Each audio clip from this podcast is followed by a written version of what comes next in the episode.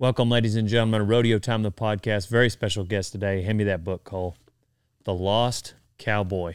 Don't worry, we found him. Jake, good to have you in the house.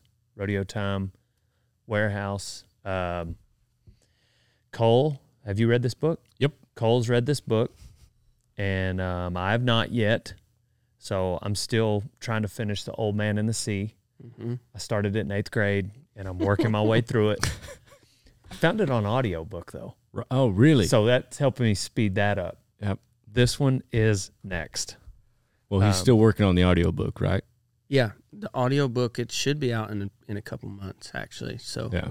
um, we're we're working on it. It's getting close to being done. The guy doing it is uh, Devin Riley, which uh, he uh, he was 93 points on Killer Bee in Tucson a few years back, and uh, that was actually the guy I was listening to Rockers podcast, and he talked about there was a a YouTube video that he learned a bunch on how to set up his rigging and his glove and everything. That was Devin that uh, made that video, and so he's no longer riding anymore. He had some uh, health issues, but he's uh, yeah he's cranking through it, so it should be out pretty quick. You were listening to our podcast with Rocker. mm-hmm. That boy. Hell yeah. um, 93 on Killer Bee. That uh, that that's not kind of doing it. No, You know what I mean? Like you don't like you don't accidentally ride that one. no, no. That's like how many people have been 90 on Killer Bee? Like five? I wouldn't know, but it, Less not, than not 10. not a lot. Less than 10. Yeah. Dang. Um, well, that's cool. I didn't realize. So it sounds like he's going to go 93 on an audiobook. I I, I think he is. I think he is. um, so tell me about the book.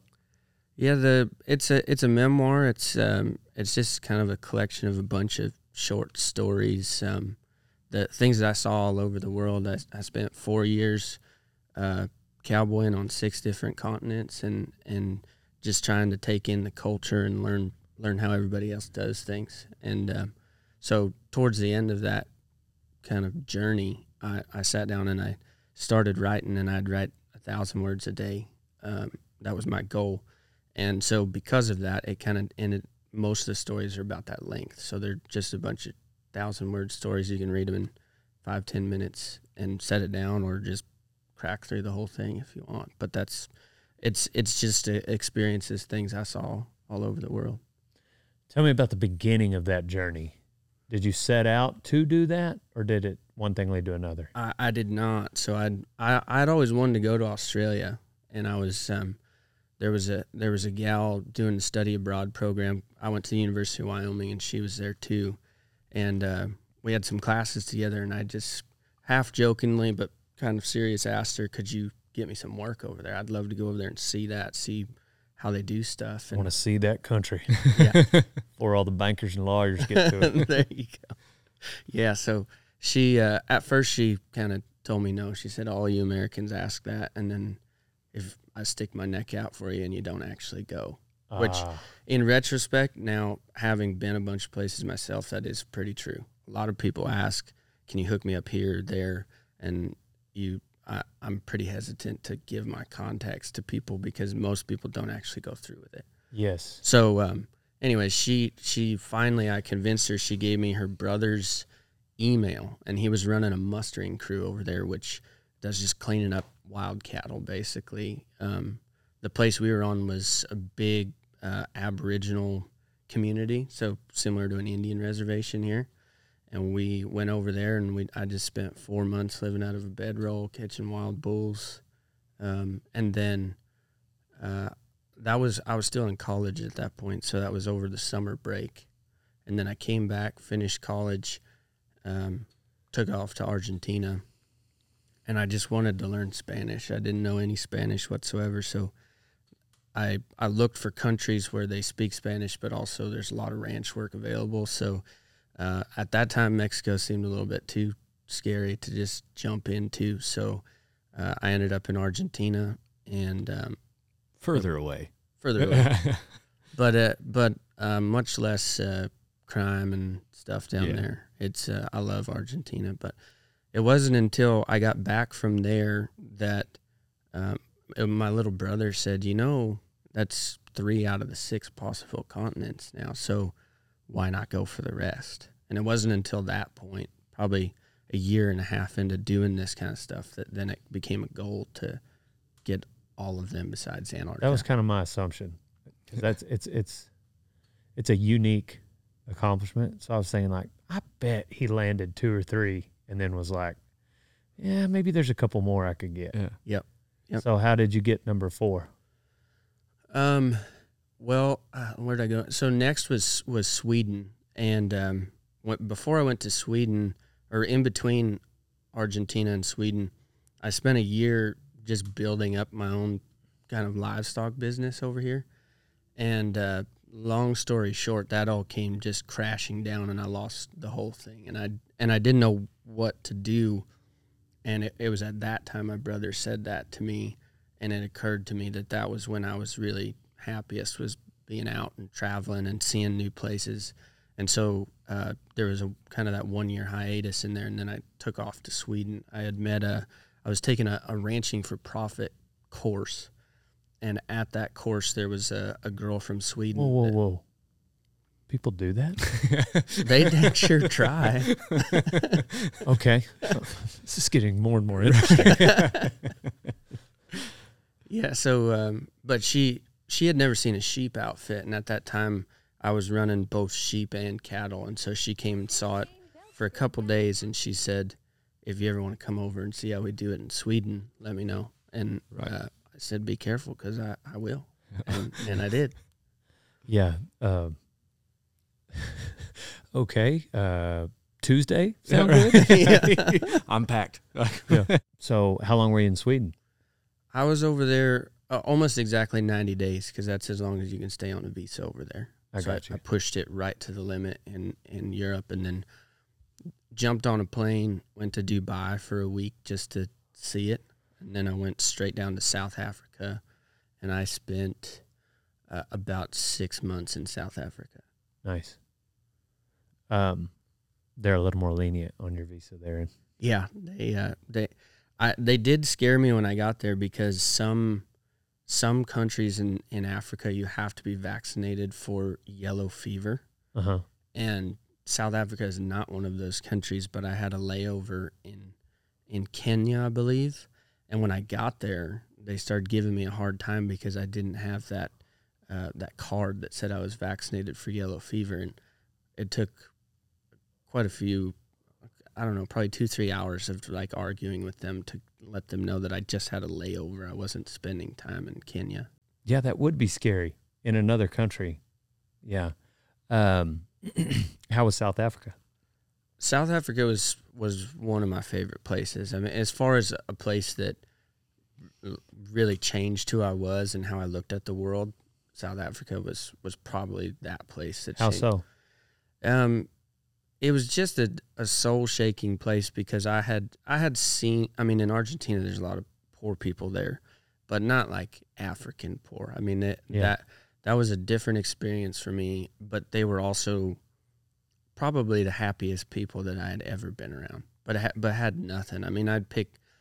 I would drive my work truck. I'd drive this Land Cruiser to work every day when I was there, and on the days, if it if I timed it right, I could pick up about 20 of these like five year old kids that were, had I not picked them up, they're walking five miles to school, five miles back every day in these like really hot, crappy uniforms that they have to have for, for school.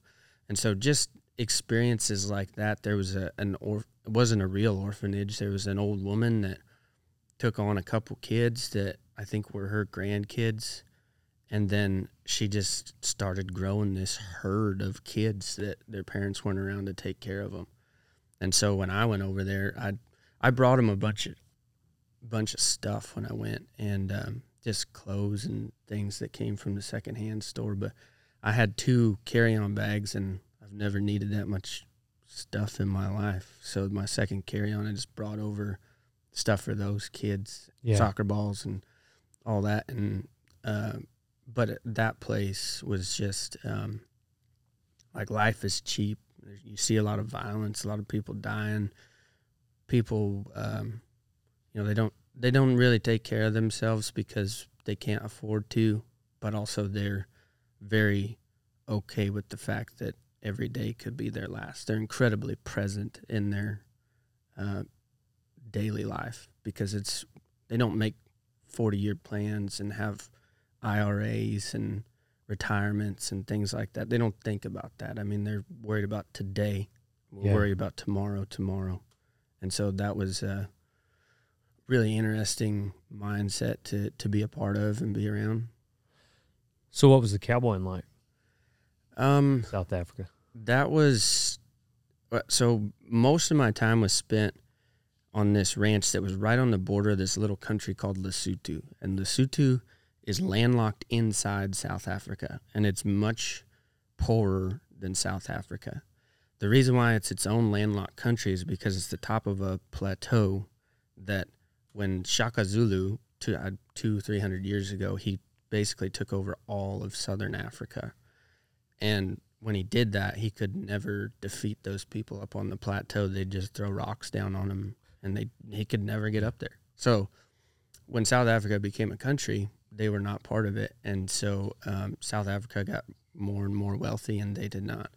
And because of that, those folks, um, a lot of times there was a lot of livestock theft right there on the border, and so this particular ranch, Uh, the majority of your job as as like a herdsman or something over there is you had to count the livestock every single day and you could not be wrong because you needed to know if you were wrong and you told the boss there was one missing and they spent days looking for stolen livestock you would lose your job Yeah. so, so it's mostly just counting and making sure stuff is still there and then they'd have some of these guys just had AK-47s and they'd just be horseback up and down the border all day and that was their whole job was just to make sure nothing was going missing. Um, so that country, they did allow guns, or were they a little bit more like police force kind of people? Um, they guns are very hard to get there. I couldn't tell you if those AKs were legal or not. I got you. Um, I I did do some hunting over there, and a lot uh, a lot of my friends over there hunt, and they were telling me it's about a two to three year process to get one firearm. Yeah. and it's uh, it's hard and you got to go you got to have a safe installed that's bolted to the floor bolted to the wall your gun cannot ever be out of that safe uh, unless you're actively hunting with it and they would um, they would like come sometimes come to your house just to check that that gun wasn't sitting on your cupboard or something they would just show up and say show us your guns and you had to account for them so there was way more illegal guns in South Africa than there was legal guns. Dang. Yeah, that's different. Yeah. so what about number down to number six, huh?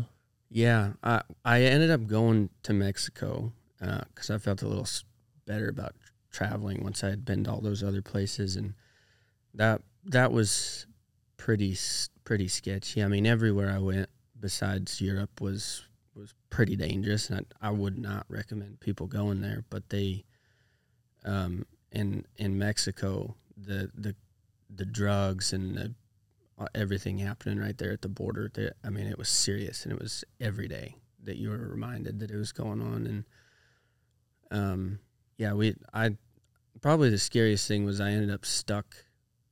I w- I wasn't a part of it, but I ended up in the middle of a gunfight happening in the street down there, and uh, we had I didn't even realize it was a gunfight. I thought it was kids lighting off fireworks or something. It wasn't until I got home that uh, the my boss's mother, she was just terrified when I got back, and I was, "What? What's wrong? What's going on?" She said, "You don't hear this gunfight going on outside in the street?"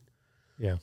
And so I had to lay there below, um, below the windowsill because it was those are all like kind of concrete houses, so you're fairly safe inside there. So I just laid on the floor, and she told me to lay there until I didn't hear any more gunshots, so I didn't catch a stray bullet coming through the window. Uh, that next morning, I started writing this book. Yeah. I started, or at least journaling, uh, and write because I that particular experience made me realize I, I don't want to take this stuff to the grave with me, and it's a very real possibility that I could. So I should at least start putting it down somewhere. And I never actually intended to write a book. I just wanted it somewhere that maybe somebody could do something with it one day. Right. Definitely. Um, so why not number seven? Uh, after that, I went to M- Mongolia and rode uh, reindeer over there, and I've turns out there's no cattle in Antarctica, and so uh, I'm, I'm not really sure how to get number seven done. Yeah, That'd be a, some good pioneering footage. It would. I think there's uh, two native plant species in, in Antarctica, and that is that is the only native things down there. Right. So you got to pack it all down yourself. Um, did you uh, did you video any of it? The video that I do have from it is just kind of iPhone footage stuff. I don't Yeah. I don't have any really good footage of it. Um, but yeah, it was uh, in in Argentina and, and Australia. Well, actually, Australia had a GoPro, and um, there there is a video on YouTube that I put together. It's pretty bad footage, but it it's wild. I mean, How'd it- they catch bulls down there? Yeah. um, so there was a few different ways you could do it, but um, the most common way was we had either bull buggies or four wheelers, and those things were armor plated with big bumpers, and you just kind of like a cop car would pit a car and spin it out. They would do that with the four wheelers and knock them over, and then just kind of park right up against their belly so they couldn't get up, and then you'd strap their feet together or and winch them up onto a truck, or uh, if there wasn't a truck coming, we just had these big, long, thick cotton ropes that we'd tie them up to a tree and come back and get them later. Um, that was the easiest and safest way. Uh, we also would pull them down uh, on foot or also on motorcycles. We would, uh, if you rode up, if you rode up on their right side while they're running, um, you'd grab a hold of their tail and wrap the brush once around your hand and then you just accelerate with your right hand and turn off to the right a little bit to avoid their horns, and that would just kind of skitter them around, and they'd spin out and tip over. Hopefully, then you just had to dump your dirt bike as fast as you could and jump on top of them and get them tied up. Yeah. So it was. Uh, we would also just, I mean, really, the name of the game was just blowing them out and just running them until they were ready to fight Yeah. and and once they would fight you on foot if you just kind of stepped around them and pulled on their tails back and forth i mean it was kind of a fight but you could tip them over that way too and tie them up Listening to you talk about it, I'd kind of rather rope them, huh? yeah yeah Right? I mean, like, is that how you feel having done it both ways?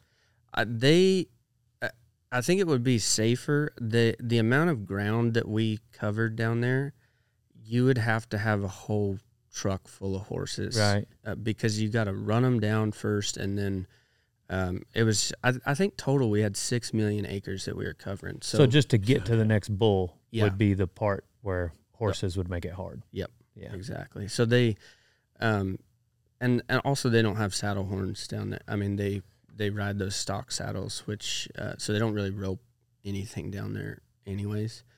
Does I'd- anybody?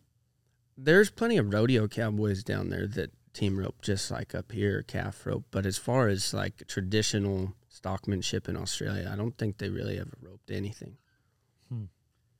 Yeah. I you're the the footage that, that you're talking about. I think that's on your YouTube. Yeah. channel. Yeah, and it's uh yeah, I remember just remember reading it and it sounds it's plenty wild just to read, but then to see it it was like, "Oh no." Like you're talking about those uh, whatever bulls down there. It's like you could flick a dime at them and they'd knock it out of the air with their Oh, horns. yeah, the bantengs. Yeah, Bantengs. Yeah. And- the- they're they're Asian water buffalo is what they are.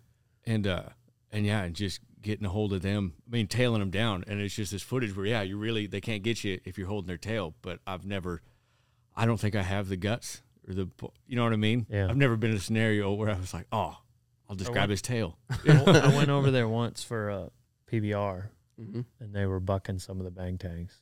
Oh, really? Yeah. Them guys didn't like getting on them. I bet. Or maybe it was just this one guy that I knew that drew one. Maybe he had a bad attitude, but they said they he was saying they buck weird. I bet they do. And- but they but they dang sure I mean, it was in the draw and it was it was dang sure different. Like I was on the back of the chutes watching it watching it. Like it they sure enough bucked a banteng on it. I don't know, it was it was different. But like I said, I don't know. Maybe for the most part they are. And then this guy was just bucked off before he got on mentally, Right. you know, because he he didn't get what he had wanted, but uh, or or but they they look different enough that it seems like they would be. Are they a lot meaner? Yeah, they're uh, they're faster and they have way more endurance than normal cattle, and so they, uh, they I never actually caught one of those. They were they were like a there's parts that, like up in the northern territory. There's more of them. Where I was on Cape York, which is like far north Queensland, Gotcha. and they were pretty rare up there, and so that was kind of like a, the golden egg if you could find one. But they they weren't everywhere. They were pretty rare. pound for pound, based on efficiency, who who was probably the most efficient ranching wise, just in the big picture of ranching. Um, efficiency, I would say Australians. Those those big uh, stations, I think they like year round full time employees. They could be running anywhere fifty to sixty thousand head of cattle with five or six full time employees. Yeah. But the so that we were on a mustering crew, and so rather than having a bunch of employees there all the time looking after those cattle, we would just come in and specialize in, in catching them, cleaning them off. Uh, we would give them one vaccination, which was for botulinum, because they're so mineral deficient that they eat bones, a lot of bones. And so that botulinum shot was just to help them if if they were eating bones, hopefully they didn't get too sick from it. But otherwise, those cattle were brought in once a year. Uh, we would run, we could run thousand, two thousand head through and sort the calves off. And the only way we could, they didn't have number tags, nothing like that. So they, you didn't have records of anything. So the boss would just sit at the front and, and watch them come by one at a time. And he would just say wet and dry. And if there was a dry cow in there, even if she had weaned her calf the week before, there's no way of knowing. And so, for the sake of efficiency, if she doesn't have a bag, she's gone. Yeah. And so we would, but we would do a thousand to two thousand every day for Yeah. three months. Damn. Um, where did you ranch here in the states? Uh, mostly in Wyoming is uh, that's home to me. So uh, my grandpa has a place up there, and um, we're it's absolutely uh, he's more of a cattleman than cowboy. We we raise uh, high altitude bulls, um, low PAP score bulls, and that's what we kind of do on that place. But it's way up high. The the ranch is at uh, seventy two hundred feet at, at the bottom, but most of the summer pastures are a lot higher than that. So we have to have special cattle that can handle that that high altitude. a lot horseback or no? Yeah, pro- probably 50-50. You can't Really? gather those mountain pastures uh, Yeah, without horses. I can only imagine. Yeah, but the um, like we, I that's where I learned the majority of things that I know, and it wasn't until I went to these other places. Like we, we don't even rope and drag stuff there. We just farmer brand them because uh, my grandpa's had some wrecks in the past that he wouldn't allow that to happen anymore in his place. So that I learned a lot about cattle there, but I wouldn't say it necessarily made made me a good cowboy in any way. Did you get to rope and drag anywhere? Um, no, I mean I've worked on other ranches where we've done it, but But, I mean, in the other countries. oh, um, no, no, I I don't think anybody else does that. I mean, I roped some colts in in Mongolia. We did rope colts and brand them over there. Um, but uh, like Australia, we used a table to brand everything, and it was not the same as tables here. I it was unbelievable how fast we could do that over there. Three guys, we could get probably three or four hundred calves branded with just three guys in in a in a morning, and it was like a portable little chute that we just had a truck tire and that chute that we'd use. So you would just brand them and give them that one shot? Yep. Gotcha. Yep, and and um, Castrate? yeah, we'd castrate, and then we'd also use a spoon on their horns, dehorn them. Yeah. Um, but that so one guy ran the head, just cutting horns. One guy ran the back, cutting nuts, and the third guy stuck the brand on him and just super fast, banging through Yeah. them. Dang. Yeah. Yeah. I don't know. Uh, Australia. What was the town? Kawanima or what was it? Kowanyama. Okay, yep. Uh, just going down there, but even the culture shock. It was crazy to hear you talk about that bar that you that you Uh-huh. always go to. There, was this one bar in this town, and uh, you talk about it and how they had these high prison-like fences on it and everything. And I remember I just looked it up afterwards, and yeah, just it was just wild country and everything. But what do you? Uh, were there any similarities down there in Australia and everything? Like, do you come? Is there a place? Is there a place up here that's kind of as wild as it was down there? Oh, I, I don't know. I mean, it was. Uh, I guess I don't know if I've ever been anywhere here that's as wild as there. Yeah. there I did. Um, I spent last summer or two summers ago. I, I was up in Alaska Yeah. uh, for for two or three weeks and uh, worked.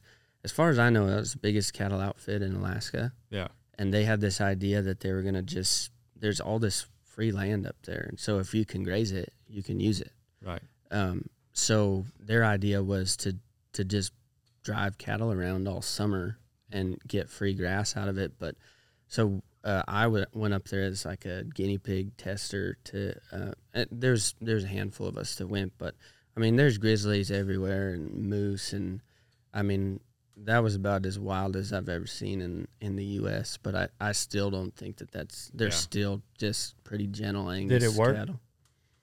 I don't think it did. No, I mean we we went out and uh, They had. scatter too much in the night. I don't know that they ever got to where they ever actually tried.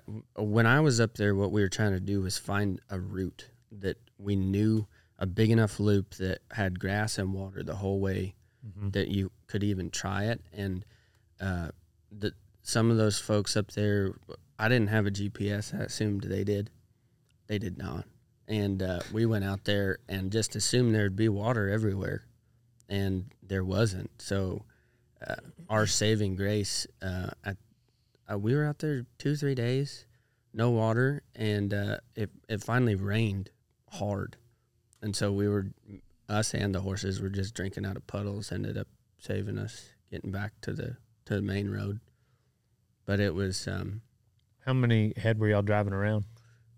they the plan was I think 300 head, um, and that that was a big outfit for Alaska because there's no there's no sale barns, there's no uh, like major slaughterhouses, so you're you own that whole thing start to finish. I mean, you got to sell every bit of that beef yourself. There's no you can sell it to supermarkets and stuff like that, but it's not like here where you just raise a bunch of calves and drop them at the sale barn and you're done. I mean, that was a that was a very uh, the 300 head was max that they could uh, get that done with up there. I guess if they could be efficient, they get to capture all that profit. hmm You know, if they could make it work. How many of y'all were driving them around? There was on that was four four of us, four or five of us. Uh, it was and it was just me and and a bunch of girls. That, Um, that couple girls from down here. Um, No one, wonder you kept getting lost. Jeez. Of course they didn't have a GPS. Gonna be a couple days out here. Sorry, bad joke. I'm Um, sure they were nice. but they were really good with horses too. better than me. Yeah. Absolutely. Speaking of horsemanship, tell us about.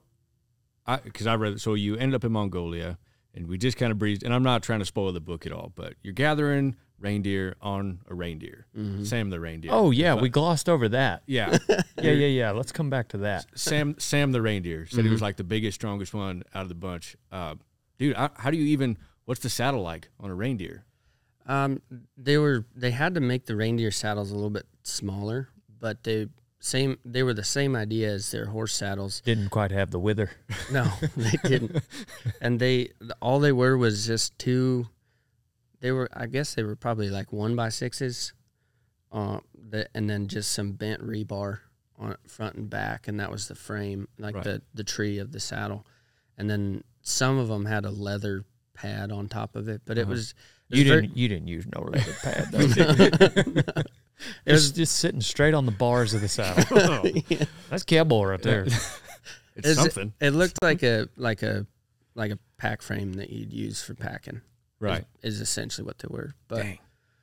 yeah, they um they were and actually sent not all of them, but it was pretty cool. They would take uh, like willow branches or whatever their version of a willow is, and they would heat them up. I think they'd boil them, and then they'd bend that wood into the shape of a stirrup. Oh, And so they were. It was all one piece of wood, right. but it was just it still had bark on it. It Right. was just a willow branch, basically. Surely you got a picture of this, huh? Yeah. Because I mean, yeah, we'd like to see it, but also you got to show your kids one day. Look, I worked for Santa. right. I Yeah. broke I broke all of his reindeer. yeah. Rudolph was a mean. uh, man, that's wild. So then, what'd you uh, like? Did you just kind of have a halter and stuff on their head? Yeah, it, wa it was mostly kind of like a, a throat latch. It didn't Uh-huh. go around their nose, but it would go from their horns down around their throat. Yeah, how do you get that bridle up around all the horns? that's, what I, that's what I mean. Uh, that- it just stayed on there. It was a piece of cloth because that that cloth also every family had their own kind of design, and um, so that was also kind of their brand. So it would stay on there all the time. They'd tie these reindeer up at night, so they they never took their halters off or whatever you'd call them. Gotcha. Um, but they, I mean, they were nothing too crazy to ride. You just kind of haul their head around. I don't. They couldn't even really trot. Yeah. I mean, it was pretty slow going. like just a fast, smooth walk is what it What? seems How like. big were they? What did they weigh that they could carry humans?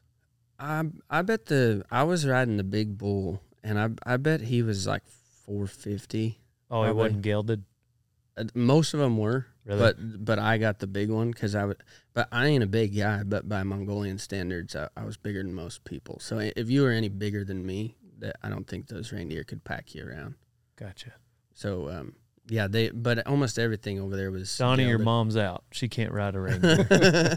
You're in though. yeah, you can handle it. I sound. I think Mongolia sounds like a great place. Um. So what's it? I know so on the cover of your book, it's obviously you riding a bucking reindeer. Mhm. What's a bucking reindeer like?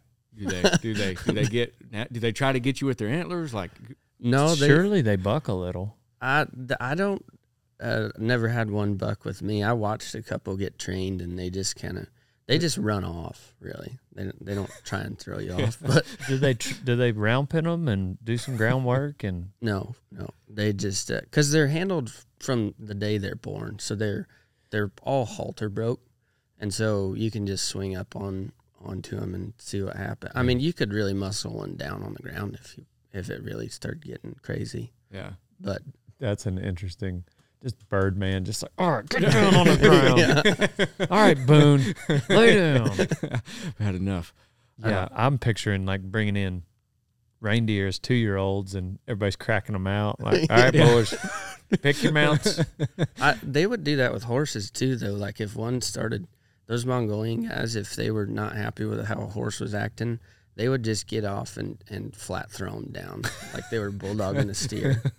They'd Yeah. stick their feet, their leg in between their front two legs. We had a, I got a picture of this, but we had a pack horse that had never been packed before, and I don't know if it ever had anything on it before, and it was pretty wild, and they could not get these Right. these uh, paniards or whatever you call them Yeah. on this horse. And finally, one of the brothers, one of the Mongolian brothers we were with, he just stuck his leg in there and tripped that sucker down. and they and they just packed him on the ground and then let him stand back up. Dang. Um, how long were you there? I was there for I think about three months. Yeah. um. Did did any of these places pay you? Yeah, I got paid in Australia because I had a um, I had a, a working holiday visa. Uh, Australia is pretty cool in that way that it's one of the few countries where you can get that one time, and I think you got to be under thirty or under thirty five, and you can stay in Australia for a year, and you can get paid, and that's actually a big. They call them backpackers down there, but that's a big part of uh, their workforce is Americans, Canadians, and a lot of Europeans. Why do you have to be under thirty? It's but the idea is that you get to experience the country and travel around and, and work, but you can't stay anywhere for longer than three months is their rule. So, So, they, they, they don't want 40 year olds to experience the country. no, you're over the hill, buddy. You're, I don't know. I just. I just know that was their rule. Is that you whoa, had to- whow, whoa. 50? Yeah. I mean, shouldn't you be picking out a plot right now? You really want to travel? You get the hell out of here. How do you old bastard? Whoa. Yeah. 50. I mean, what are they getting married at 10 over there? What's the deal? What um what about when you were in Argentina, um, them Hintiatas Gauchos or whatever, like their rodeo when they them bucking horses? Did you Yeah. get to be around that? I Okay. didn't get Yeah. to see that. I, d- I did watch some guys break a horse out on the range, and it was kind of like that. But I never did actually get to see them like snub them up to a post. And Right. and di- I've only seen videos. Of Yeah. that. Where did you where did you feel that you were the, uh, the most in danger? I'm sure Mexico the gunfight, but just Mhm. like ranching wise. probably Australia. That was the most kind of brushes with. Uh, you know, it was like a daily thing that somebody would get pretty bad hurt on our crew. So uh, there was snakes everywhere. Then they they don't buzz at you like they do here. So they They don't buzz here anymore either. Yeah, well, they those I when I went there, I asked those guys. I said, I, I kind of know what to do with a rattlesnake bite, but what about these snakes? Oh, you're saying they didn't even got rattles. right. Gotcha.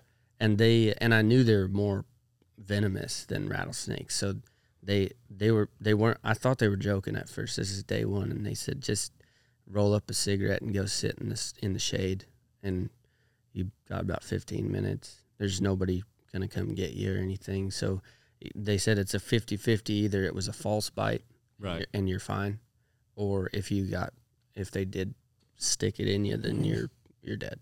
There's nothing we can do about it. Were there people that they knew that that had happened to? I heard stories. Uh, nobody on our crew ever got bit by a venomous snake, Right. luckily. But um, yeah, they. It seemed like everybody over there knew somebody that had Yeah. been bit like that. But I, I didn't understand how long it took to get to the hospital there because I did come off of a a colt uh, towards the end of my time over there, and it, it knocked me knocked me out when I hit the ground, and uh, I knew I had a concussion just from rodeo, and I knew exactly what that tastes like in my mouth, and and uh, they, I was just gonna get back on my horse, and and the boss is like, mate, you're you're shaking like a dog shitting razor blades. You ain't getting back on. You got to go to the hospital. So we landed one of our little two seater choppers, and I think it took. They flew me an hour back to just the stock camp, and then it was like another probably an hour or more in the car to get to this little Aboriginal clinic, which they had nothing there but but Tylenol and ice packs. Really, it was just um, to help you know maybe stabilize you. And they said, yeah, it's it's just a concussion. You'll be fine. Just don't hit your head anymore for a while. But if this was worse, we'd have to call you a plane, and it'd probably be another three four hours to get you to Cairns. Yeah. So you we were way out there. Yeah. Um, one of you guys probably know this better, and I don't. I, I've, I've I don't want to offend Australians, so I don't like to ask them. Yeah. But they, somebody told me a long time ago that Australia was kind of founded on. Where did those people come from? They're Man, criminals. yeah. Criminals, Right. From England. Europe. Yeah, from Europe. It was. Yeah. They were all felons that they sent over there to to colonize it. When was that? Oh, I don't know, probably two two hundred years ago. Pretty like good that. while. Yeah. Yeah. And the Aboriginals were already there. They were already there. Yeah. Right. Yeah. That's what I thought. The, and some of that culture is still kind of around with some of the communities. Yeah, yeah. The, the the unfortunate part was they they all got pushed out of the the places that they were most valuable, the coast and everything. You know where they were living off fish and everything. So, uh, way out in the middle of nowhere, they have all these Aboriginal communities where where the Australian government has just given given them some land back, like a reservation. Yeah. And um, but it's usually not a nice part of Australia. The, they've been pushed completely out of all of that. Kind of like our Indians Very, with very similar. But it down there, the interesting part was it. It wasn't that.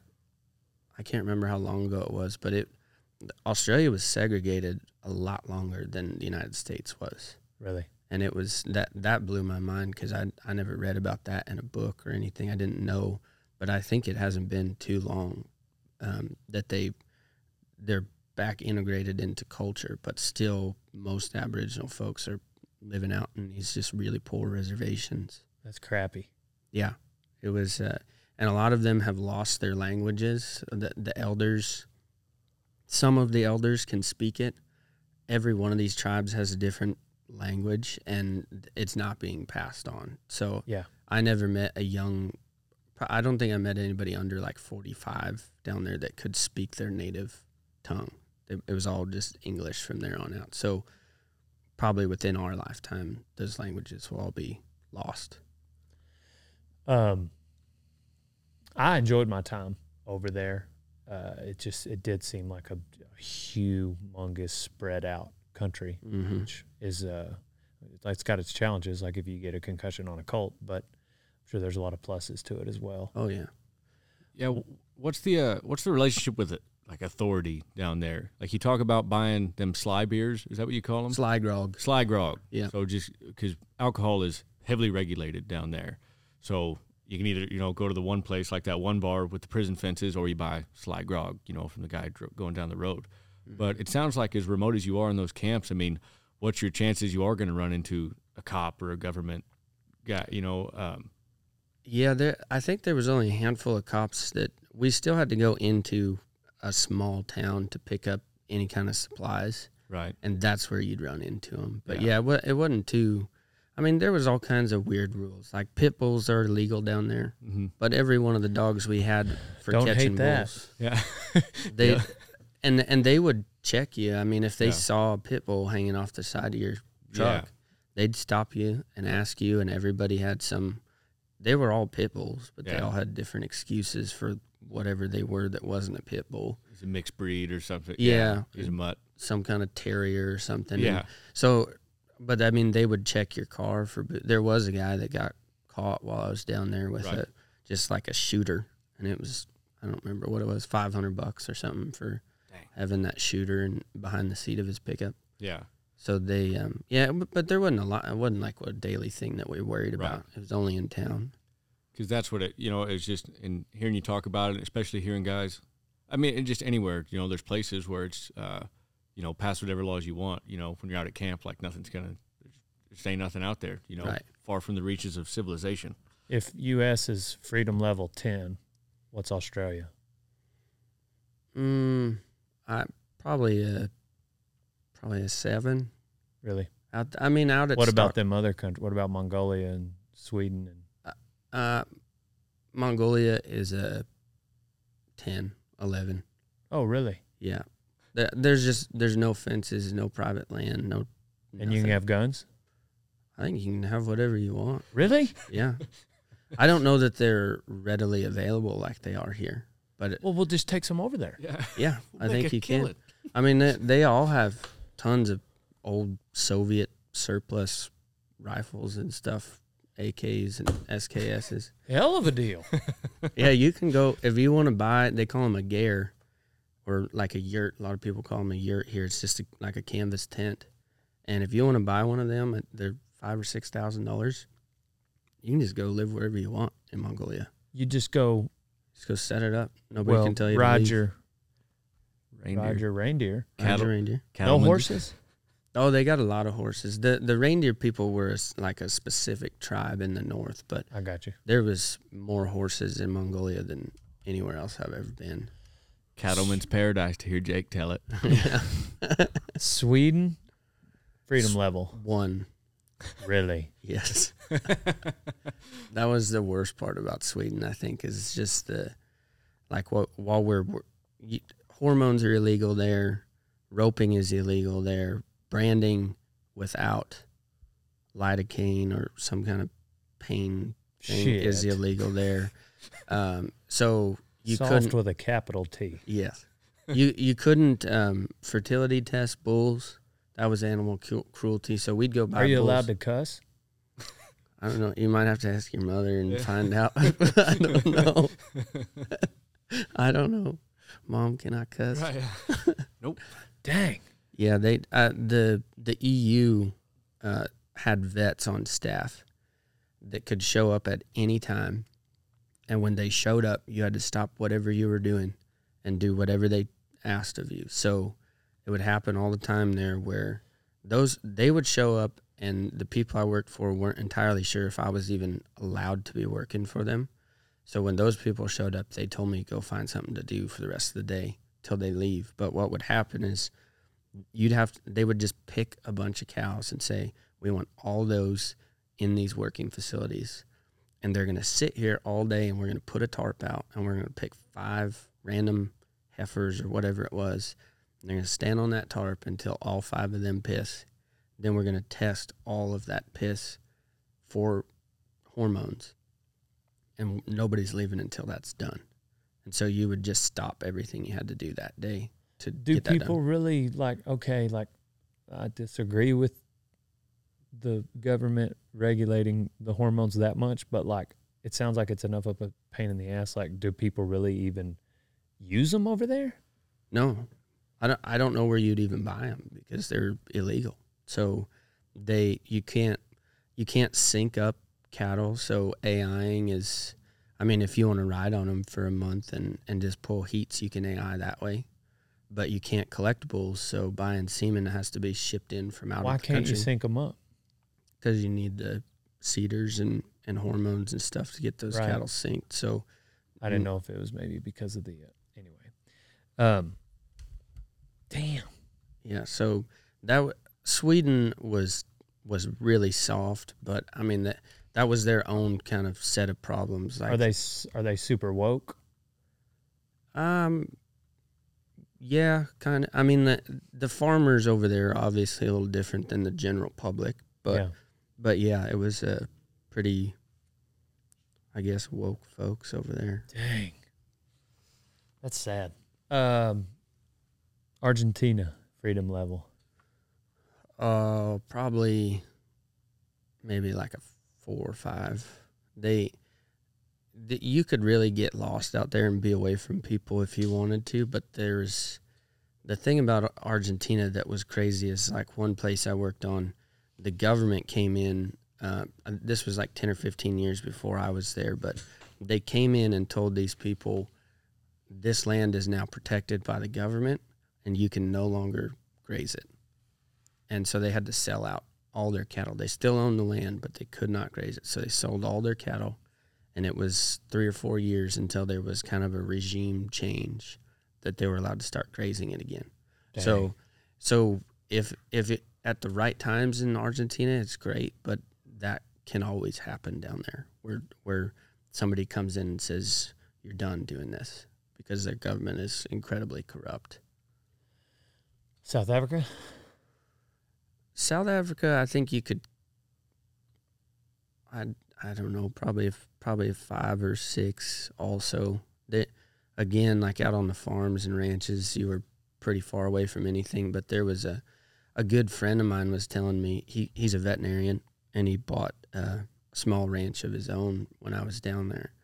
And uh, there was all this talk about uh, there's a there's a communist party down there that's starting to gain a lot of traction um, in government, and their big thing is um, they want to take back all this land from white folks and redistribute it back to black folks, and not pay anybody for for taking it. So he was seriously concerned that uh, there was a possibility they could come just take his ranch and say, "Sorry, you're out." and and he would not be paid for any of it, and he'd have to just go find somewhere else to live, which that hasn't happened yet. It did happen in Zimbabwe. Um, almost the exact same thing happened in Zimbabwe 20 years ago or 30 years, whenever Joseph Mugabe was in power down there. Um, so hasn't happened in South Africa, but it's still a very real. There's a lot of violence to those ranchers. Oh yes, yeah. When I was down there, there was uh, they call them the farm murders, and people mobs would just show up in the middle of the night, kill old people, kids. They didn't they didn't care. They'd come. There was a lot of murders happening when I was down there. Mexico freedom level? maybe a three. The I, the government was not going to do anything to you down there, but there are way more powerful people down there that will, and they come check in on you. And if you own a gun, the the you you don't have to tell the government, but you do have to tell the cartel, and they need to know what it is, where it is. Sa- Same as Africa, kind of. It's their that's kind of their governing body. Dang. Got it pretty good over here. Yeah, it's pretty dang nice here. How uh like do you keep up? I mean, obviously you're well traveled and everything. How do you keep up on world events now? Do you find like do, are you kind of you're more in tune with seems like the rest of the world than most people would be? Do you still check in on those places or I, I do talk to the people in all those places and um, just check in with them every once in a while. I, I personally I don't really watch the news ever, right? um, just because it it's pretty hard to get any kind of good Yeah. read on what's going on. But um, yeah, they I'd I'd talk to those people and that they'll tell me just wild stuff Right. every time I check in. Something crazy's happened down there. So Right. Man. If you weren't here, where would you go? All things considered. Um, if I was going to live outside the U.S., I'd, pro- I'd probably live in Argentina. Um, but I mean, there's a pretty strong case for Mongolia too. Uh, at least in the summertime, it gets Mongolia in the wintertime is is brutal. Yeah. It's uh, I mean, Wyoming gets cold. We'll get negative forty, negative sixty up there, but they get that same stuff over there, and they're living in in canvas tents. Yeah. So it's pretty hardcore in the wintertime in Mongolia. So I don't know if I'd want to live there all the time. but Argentina, Argentina, I just really liked the people, the culture down there. It is a little scary that you could have your, you know, the government could take your land at any point. So that would be the one hold up. But uh, the culture, that was one of my favorite cultures, was Argentina. is that where all those uh, um, Nazis went? Yeah. Yep. After did you run into any potential former Nazis? Um, I don't.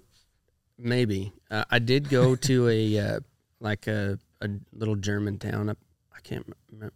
Bariloche is what it's called, and um, it's just a tourist attraction now. It's like a little little Germany up in the mountains. When I was down there, I had not heard that before that the Nazis ran off and hid there. So once I I told my brother, he's way more of a World War II buff, and he said, "Oh, so you actually went to one of those Nazi encampments?" And I had no idea but I'm sure that's what that was. I- Yeah. I mean, it was a tourist place when I was there, but surely the people that like started that town were escaped Nazis. Damn. Tim Kennedy and everything, he went down there looking for him. Oh, that's And, right. uh, Yeah. yeah. And uh, yeah, it's just crazy. Like you just find you'll be yeah going through the countryside and everything, and all of a sudden, you know, it's just white people speaking German. Yep. You know, fluently. Mhm. Yeah. Uh, he was over there for two years hunting. Yeah. Yeah. Yeah, I think I think I listened to his podcast that you did with him, and that was I didn't realize they were still actively hunting Nazis down there. I th- I thought it was a thing of the past until Yeah. that. There's still a case that Hitler might have made it down there. Yeah. Just saying. I've I've heard that. Yep. Well, yeah, I didn't know it prior to Tim's book, but I applaud it. Yeah. you can kill them all. If, if, if there's anything that would deserve someone to be hunted this many years later, I think that's it. Yeah. Yep. Fair point. I think that's it. What uh so it's like everybody, you know, you talk about a guy's rig, like your saddle or your truck and trailer, anything, just even just your everyday carry, you know, it's a conglomeration of all the places you've been already, and you've been all over the world. Is there anything you carry on a day to day, or maybe when you're ranching, that's um, extremely unique? Like maybe only you have it, or maybe it has a special meaning. Yeah, um, the belt I wear every day is a is a set of hobbles that I got down in Australia. That um, I've seen hobble belts here, but this this Let one, me see. Let me see. Let me see. Let me see. I've I've heard of guys wearing hobble belts before. this this one's kind of unique just because of that knife holder. I mean, the, you see these everywhere in Australia. But, um, I've never seen one like that, but plenty of guys got hobble belts up here. But that's kind of my one thing. I um, Just in case your horse needs a knife while he's out there. yeah, Hopefully, he doesn't use it to cut the hobbles. Yeah. Boone, put it down.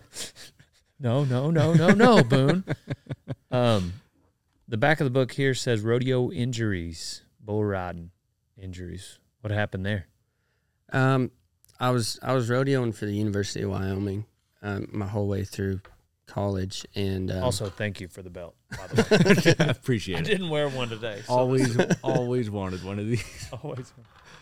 Anyway, University of Wyoming. um, but pro- the worst injuries I got out of that were the head injuries. Yeah. um, like bones heal and you know cartilage, everything that that ain't that big a deal. But I've probably had 12, 13 concussions, and I could tell as they went on that they were getting worse, and um, it, it that ended up being what why I hung up my bull rope is because it didn't seem worth it to me anymore. I started getting that was the first thing I'd think of is I hope I don't hit my head on this ride, Yeah. and you don't need to be getting on if that's the case. You play music? Nope, nope. I uh, I shoot a lot of music videos for um, Western kind of cowboy artists, um, and but I, I I run the camera because I can't play a guitar. I got you. And that's how you met Coulter? Uh, I met Coulter at uh, at the Elko uh, Cowboy Poetry Gathering. Um, at that time, I wasn't shooting music videos. Um, I was just kind of traveling around, being a bum, living in my van. But um, I met him there, and then since then, we've done some video stuff together. Nice. Yeah. He did the foreword on the book, looks like. Who did your artwork? Um, her name is Taylor Taylor Ann. She's um, I'm not sure where she's from originally, but she was up in Montana when she drew that that cover art. So, year wise, what uh, what was the time span of years? Uh, I went to Australia in 2000, 2015, and uh, I got back from Mongolia in 2019. So 15 to 19, roughly.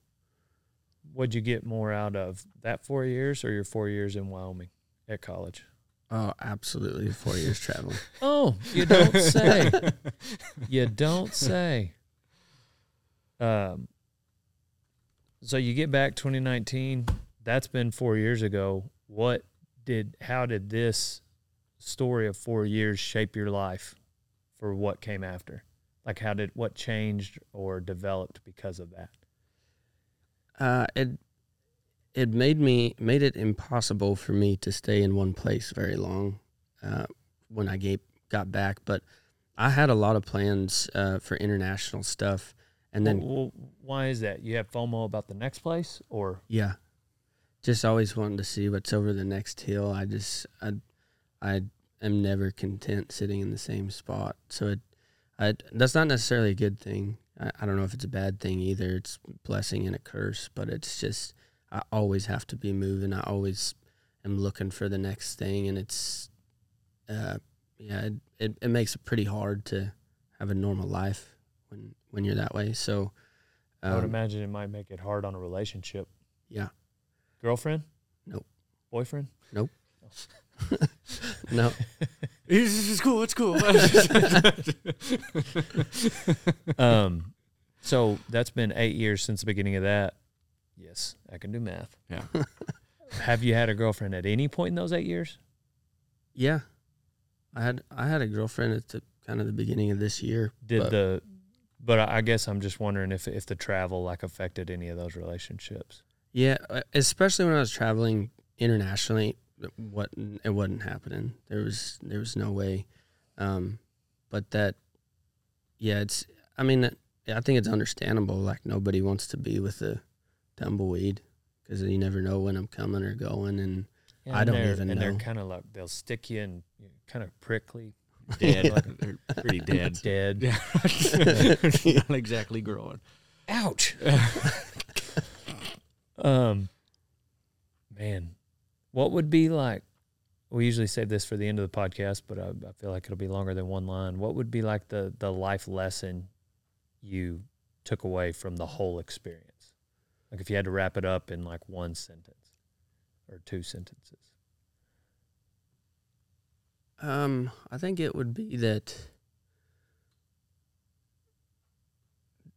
every everybody is ranchers at least in the way they do things. Everybody is just doing the best they can with what they've got, trying to make a living off the land, and that those problems uh, come in different forms for everybody. But uh, that's true in South Texas and North Montana too. I mean, everybody has a very different set of obstacles, just as much as a guy ranching in Mexico or a guy ranching in Mongolia. It's all everybody's just doing the best with what they've got. And So, being a cowboy personality on the internet and put out a lot of content about ranching in Texas, mainly because that's where I live. um, I get a lot of people that the way they talk to me about there's like this certain slant on how the the way that they ranch is superior to the way we do around here. So it gets a little annoying hearing it so often. Like, we better, like, no kidding, the other day, like, why don't you come out here to Pennsylvania? We'll show you how to cowboy. you know what I mean? yeah, And I just kind of roll my eyes at it. I get it so often from all over, really more the country. I don't hear it from Australia. I hear it from people in Australia. But what was the, were there people like that on each continent? Or were more people just kind of like, oh, that's cool. Y'all do it like that. This is how we do it here. Let me hear how you do it. Like, what was the vibe like? Well, I I made a point to not. I don't know that I taught a whole lot of people. Oh, in yeah. I figured countries- you probably would be humble about it Yeah, because you're the visitor. yeah, Yeah. exactly. Oh, I don't, I don't see you going to six different continents going, okay, this is how it's really done. I've saddled my fair share of reindeer. Anyways, continue. I, I just, Uh, some some places were more curious about how we did stuff here, but it, I w- I wouldn't bring that up in, until somebody asked. yeah. and and even then i don't know i don't know that i visited any places and i said this is how we do it e- even when they asked and then they changed the way they did it because i don't know that it, that actually would have worked Yeah, yeah, yeah. No, I guess more just like the way people approach me on the internet via, Yeah. and, and usually if they're going to say stuff like that, they're kind of the, the of the internet anyway. yeah I guess I just I wonder if you're going all to the to these new places, if there was ever like an attitude of like, oh, we'll show you, like this is how it's really supposed to be done. You're from U.S. You don't know anything. I, don't- I don't know. I yeah just i mean australia was a little bit that way but i i think that was less of proving that they were doing it better and it was more of a, a personal thing like they wanted to see me struggle and eventually succeed but that I, they put me specifically in a lot of bad spots just to see what would happen I got you. like that um Like in a fun way, or sometimes not so fun. sometimes not so fun. I mean that like that colt and and make no mistake i'm not a great horseman or a great cowboy. I've just happen to have fallen off good broke horses in some pretty exotic places. But that made people think like oh you can ride anything or if something needs to be roped that ought to be you doing it and i i'm not particularly good at any of that stuff. So in australia like that colt i came off was something that i learned a lot riding that horse but he'd been ridden twice before. I don't know if i was really the guy that should have been teaching him anything. Um, and- some of it was was more just kind of joking jokingly but the the consequences were serious. Like um there was in Australia those guys that were riding four wheelers they had big bumpers. You could hit anything with them. So if you were riding through like a grove of trees and not paying attention they had these really tall skinny trees that were only probably two three inches at the base and if they hit those hard enough they could hit you horse they could drop it on you horseback 30 feet away so if you weren't paying attention, they would they would dump a tree on your head, which was all funny when your horse just spooked and everybody was fine. But there was also times where people got pretty hurt by coming off their horse or a branch cutting them open. but the other countries didn't have quite that attitude towards you. I don't think so. No. See that that that's the exact scenario I'm described. I, I'm thinking like some of these places, like when they invite me out, like I get the vibe from some of these conversations, and I can only think of like three or four in particular. But like they're inviting me out. People invite me out to hang out with me because they enjoy my videos. hmm But some people invite me out because they want to see me fail. Yeah. Oh yeah. You know, and they want to they want to show me that what they're doing is superior to what I'm doing. Right. And um, I guess I bring that on myself with the personality I have in, in some of our videos and some of the ways that we make jokes. And some people don't get those jokes, Right. and it makes them mad, Yeah. which is hilarious because that means they are the person that we are Yeah, exactly. Making fun of. Um, But um, anyhow, that that's refreshing to hear. Yeah. That Yeah. that like you, I, I would be genuinely. I mean, like just having welcoming someone, for instance, here from Mongolia, that was recently riding reindeer. I don't know. That's just. I feel like, wow. Let me hear about your world. right. Exactly. I'll show you my world. Yeah. And let's visit. But yeah, I see what you mean. Like there's I personally don't think I would go to a situation like that prepared to teach them either. hmm You know, um, it's obviously, I mean, it's a different continent. Right. Just like in Australia, like there's species of snakes down here that we didn't know existed. Right. And they all can kill you. So there's Pretty much. four snakes that'll kill you in North America. How many of them down there would kill you? Do you know? I, I don't know how many there are. I know where I was living, I think two or three of the top five most venomous snakes in the world were there. We, Wow. had, we had king browns Did you see any of them? Mm-hmm. Oh, dang. almost every day. Almost every day. Yeah. We we had a twice we had an inland taipan in our shower. That's Oh. that's the most venomous snake in the world. No kidding. It just curled up in the shower and those snakes are not real aggressive. I mean, they will kill you if they bite you, but You got to sit on them. they're pretty shy. But they those king browns down there, they get six, eight feet long, and those suckers are really aggressive. Do they are they um do they all hide very well? Um, yeah, I mean, really, the most dangerous points that I had is you'd be you'd be flying on a dirt bike, and it wasn't until the last second you'd see you're about to run over a snake, and all you could do is just throw your feet up on the front Right, fender. yeah. And that was when we had the most close calls. But it would have. I mean, they don't make any noise or anything, so we had a couple of those king browns come into camp, and it was everybody was bailing up on top of pickups and stuff because they're we had to end up cutting them up and and get rid of them that way. But I mean, it was the same thing. We couldn't go near the dirt tanks down there are full of crocs, but you don't see them, and there's there's huge crocs in some of them. Did you see any of those? Yeah, we saw crocs, and you'd see where they'd slide in and out and everything. But like our water bottles, we didn't have filters. We didn't have any kind of chemicals to clean it out. We were just drinking the same water out of the dirt tanks that the cows were. And our water bottles to fill them, you just have to have a little piece of rope, and you throw that sucker out there and pull it back because you can't. You're not supposed to stand within like ten feet of the bank. So you're watering your horse. You just get up, get off, throw your reins up, let him walk to the water because you don't want to be sitting on him when he gets snapped by a croc. And we we did have yearlings get snapped, d- drug under. I mean, it would be a whack. Did and you then, see it? Yeah, they they pull them in, and then thirty seconds there's a bunch of swirling water and blood, and then thirty seconds later it's just calm, like nothing ever happened. So you could not. I mean, we'd go out fishing, and you'd have to stand. You way, saw a yearling calf Yeah. get pulled underwater by a crocodile? Yeah. Dude, I'm not I'm gonna have a hard time sleeping tonight.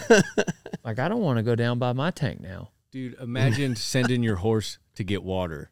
watch him Wait, get snapped. And then just there was your saddle, there was everything. I mean, Oh, sh- there, surely there's times where maybe there's a finger off of the tank and it's obviously like maybe not a croc there. You'd go over there. But Yeah. sometimes you got like a full on body of water, no place but to walk up to it. it. Or it's like that all the time. It was I I never put my feet in water in Australia. Right. I never got that close to it because they told me they and and it would happen like if you're walking up over a like if there's a little hill that you can't see the backside of it and sloping down to a tank. If you I watched it happen to, to my friend Chuck. He walked right up to the edge, not paying attention, and as soon as he peeked, that two feet in front of him was a ten foot croc. And that sucker wheeled around and jumped in the water, and nothing happened. But I mean, he He had to change his britches after that. It probably that. scared the croc as much as it's. Yeah. Yeah, got you. And then there's bull bull sharks too. I mean, even if you were not in a dirt tank, but you're on some of those rivers, same same thing. They the first week I was there, we went out fishing, and I hooked a, a lure, kind of hanging over over a, a branch that was hanging over, and they told me I had to go get it off the tree because we didn't have very many, and it's so far into town. And I thought they were serious. And I, as soon as I started walking down there, they're like, "Man, don't do not go close to the water." And I said, "Oh yeah, crocs, I forgot." And he said, "No, the the bull sharks will get you way faster than the crocs will. Do not go close to that water." So that lure stayed there. Damn. I can't. I can't imagine. I just. Yeah. There was we went out to the beach to, and we were catching crabs in just the shallow pools. And one of the guys I worked with, we had we used baling wire and made little like kind of spears to get these crabs with. And he took his stick thing that he had and just whipped something at me. And I thought it was like a wet Walmart bag or something that had just washed up on the beach. And I just stepped aside at the last second, not really thinking about it. And when it hit, that it was a box jellyfish. Those are the most deadly jellyfish in the world. And it was just a laying that like had washed up on the beach, and he just threw that at me, assuming I was gonna move, but I, I almost didn't. Yeah. Whenever that w- we were on the coast, whenever we uh, went over there, and we do not go in the water. No, Yeah. Oh, dang. Um. So it made you appreciate th- the whole thing. Made you appreciate the U.S. Was there any time that you had, like, did you ever almost? You don't seem like a confrontational guy, but did you ever almost get in a fight? It just seems like going across all those personalities. yeah. Uh, well, I I got robbed in Argentina. I got robbed in. Um, Like mugged. It- Yeah, well, in Argentina, that guy just broke in. I was asleep in a hostel, and he busted into the the lockbox that I had, and stole all of my cash, all my cards, everything that I had. He left, thankfully, left my passport, he stole everything.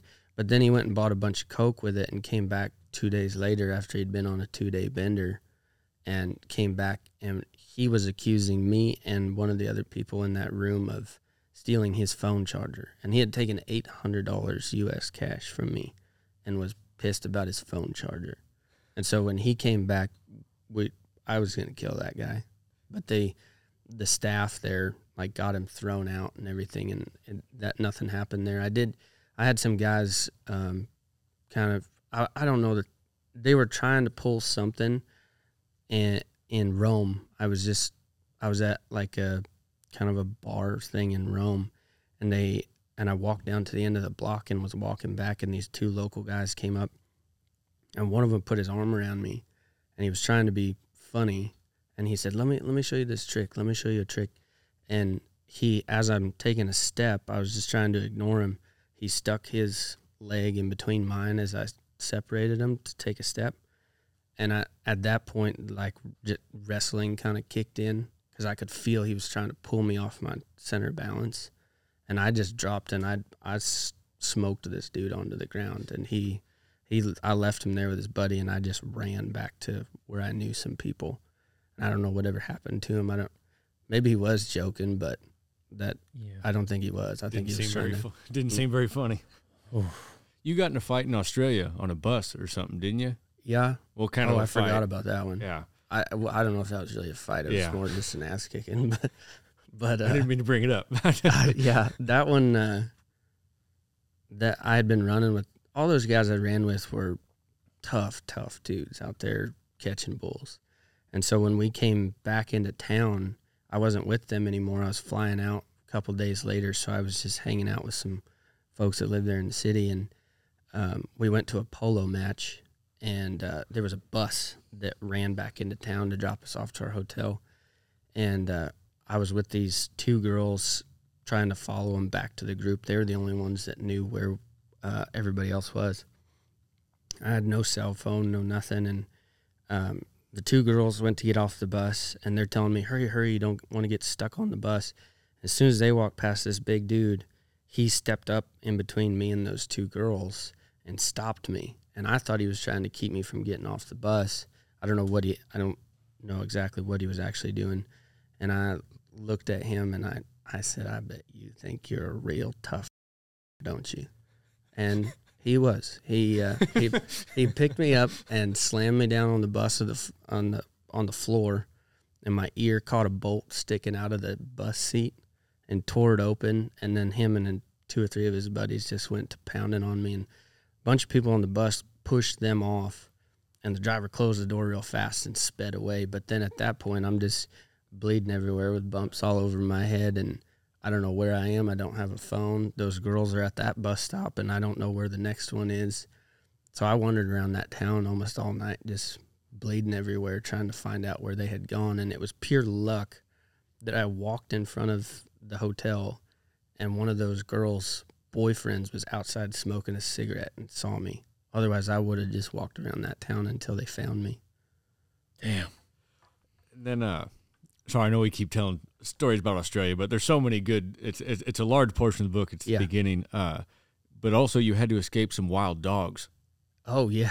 Had to climb up a pole or Yeah. something. Yeah. Yeah, so uh, I went with some of my friends into town, and um, they they I didn't have a phone, and so they said you can use our phone.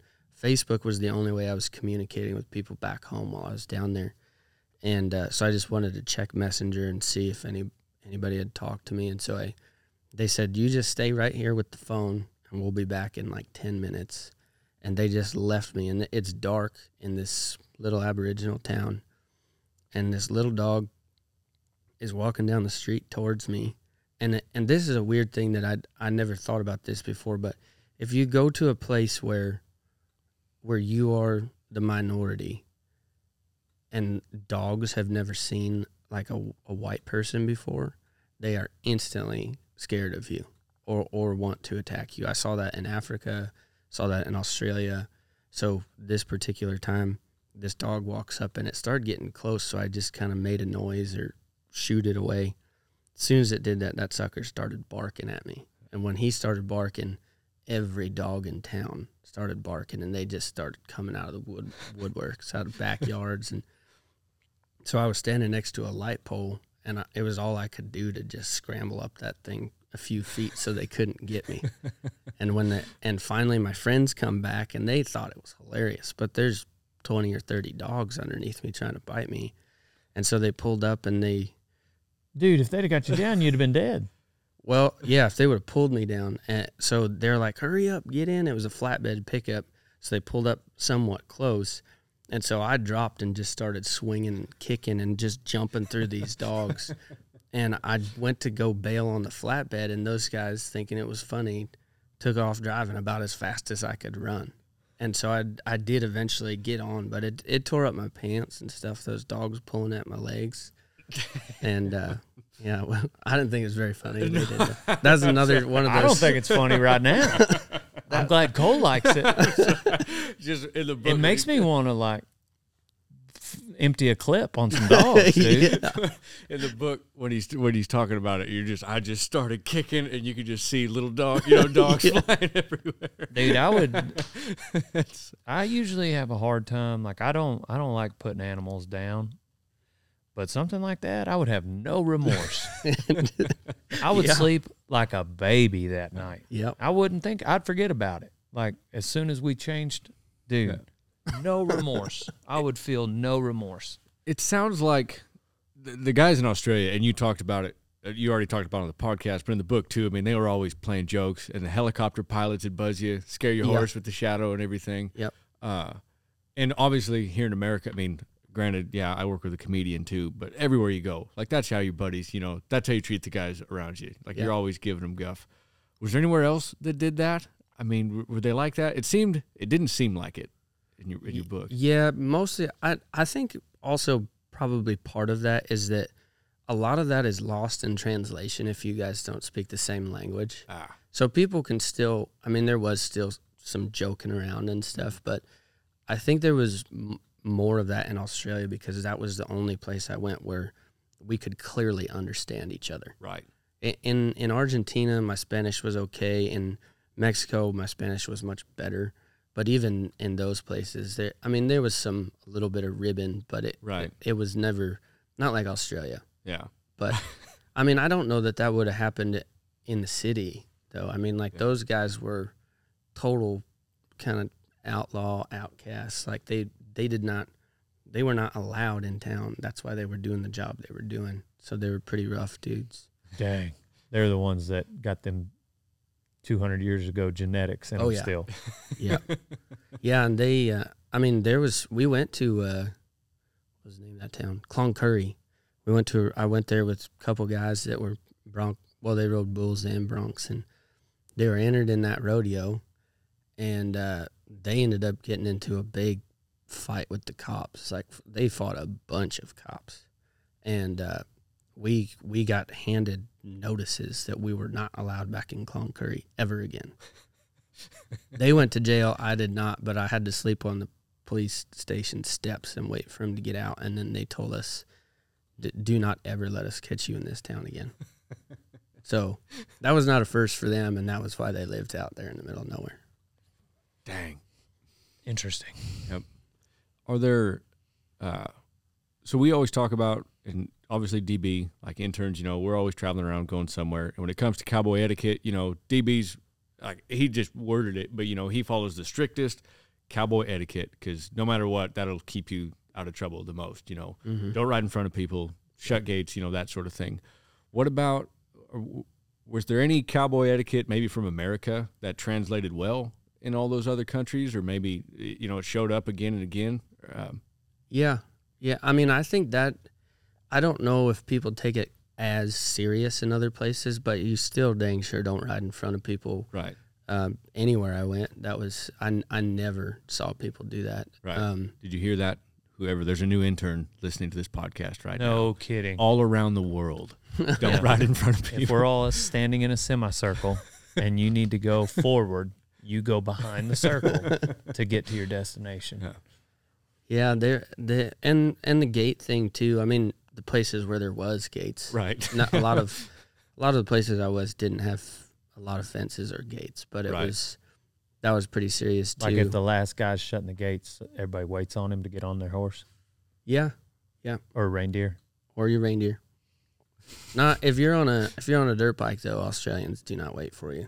You better just get that sucker kicked up and catch up. But um, yeah, that and and then I think also it goes a long, long way everywhere you go, to to be kind of humble and grateful for for just being there. Right. I mean, I don't think that if like if you're visiting somewhere and there's a job that needs to be done, I don't I don't think that you need to be asked to do that.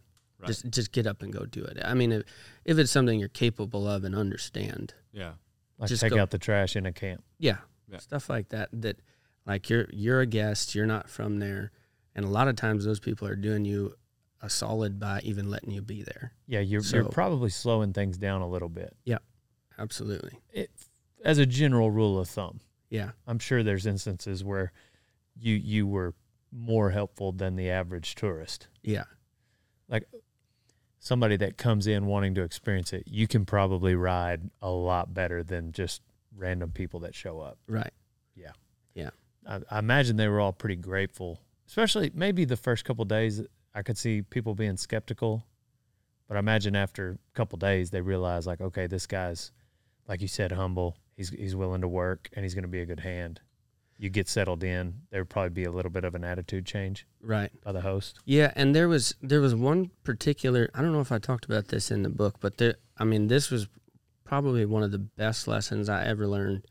Um, when I was in Australia, pretty early on, but the guy I worked for was, was a hard dude to work for. Yeah. I mean, he was, uh, he could be pretty mean at times, or just say nothing, and you knew you were in big trouble.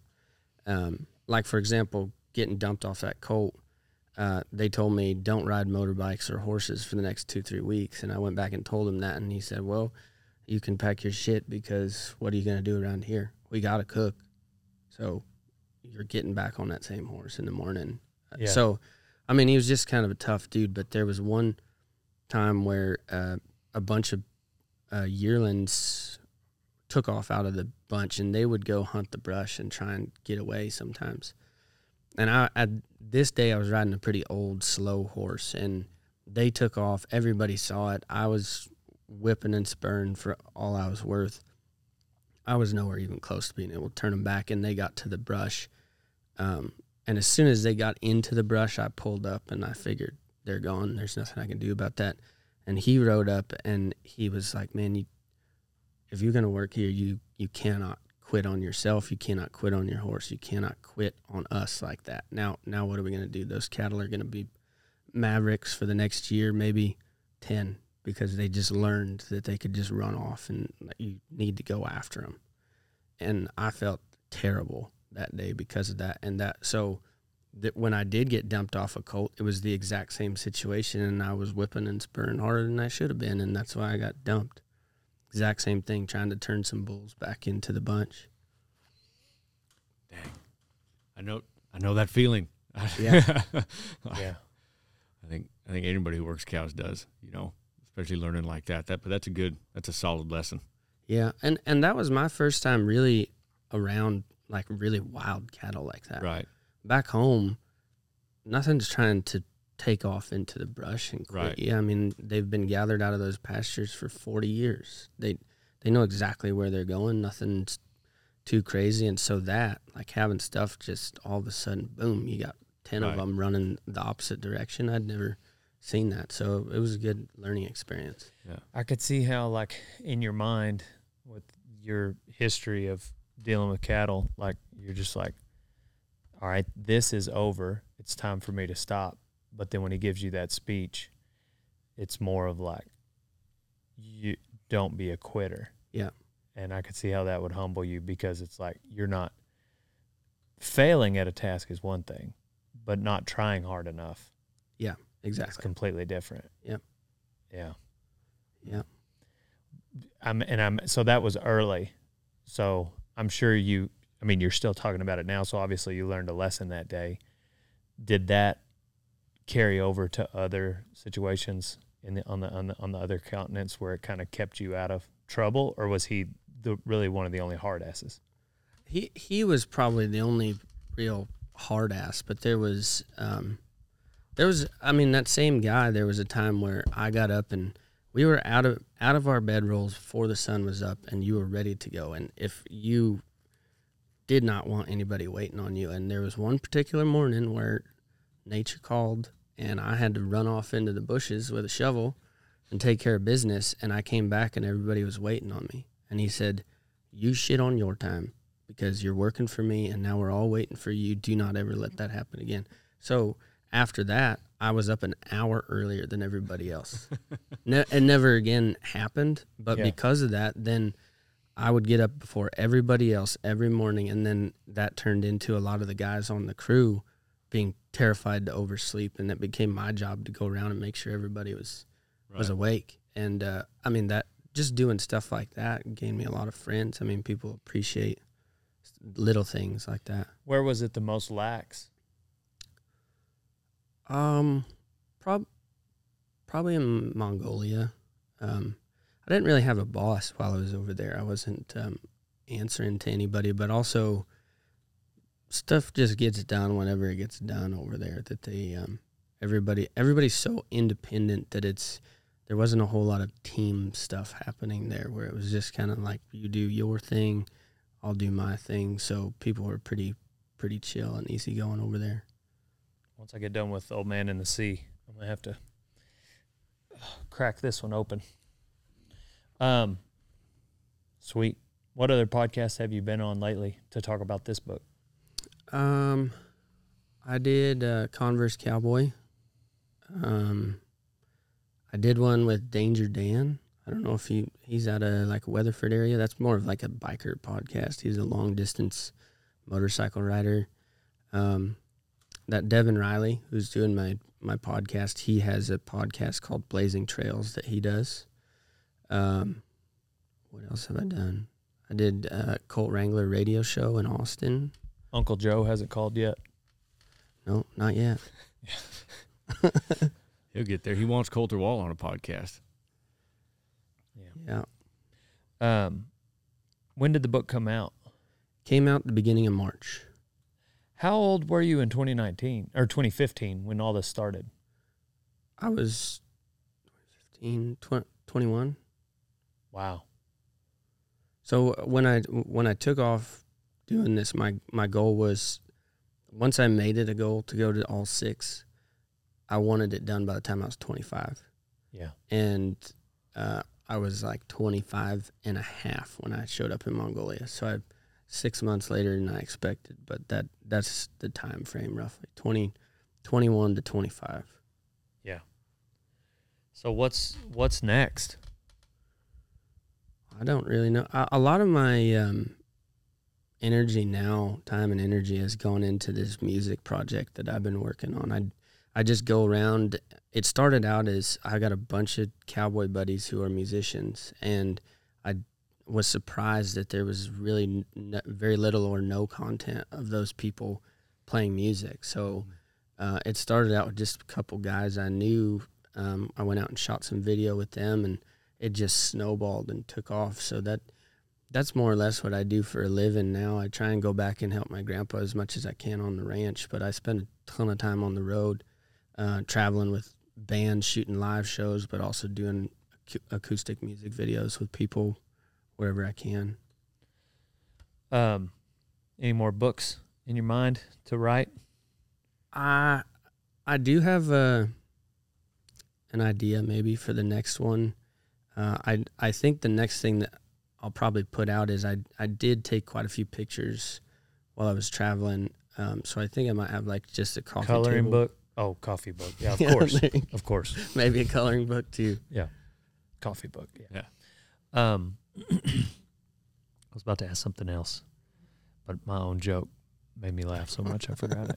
I do that. Yeah. Yeah.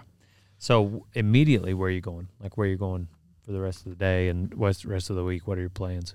Uh, I was gonna go try and find Leroy Gibbons and shoot a music video with him. Oh, yeah, that's right. He told me that.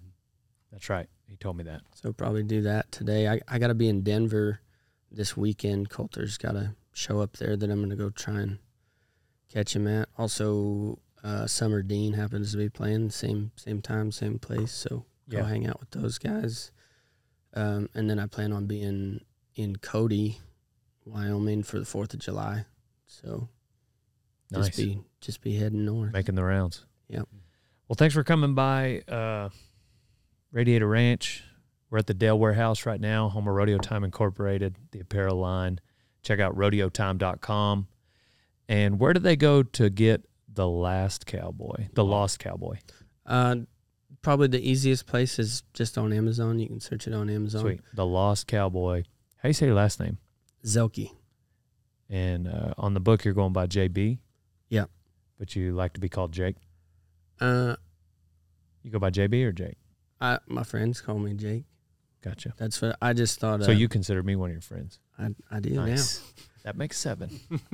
I just Um, I, the reason I did that is because of because of uh, Lonesome Dove. I was that's how their names were written on the sign. So Also, I meant that makes seven friends that I have, not you. I this is I am Jake's seventh friend. uh, sorry. Anyhow, lonesome dove.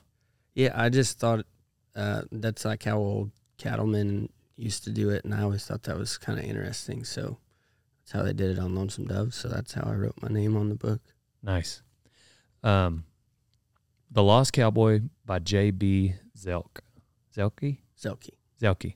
Z I E L K E, with foreword by Colter Wall. Awesome. Um, this is your copy, Yeah. but I can have it. Nope. Can I get you to sign my copy here? Absolutely. I knew you were going to say that. I should have just bought two. Should have. Just make it out to Dale. So Cole won't mind. Uh, thank you guys for listening. Thank you guys for watching. Uh, please uh, text podcast to 940 353 0890.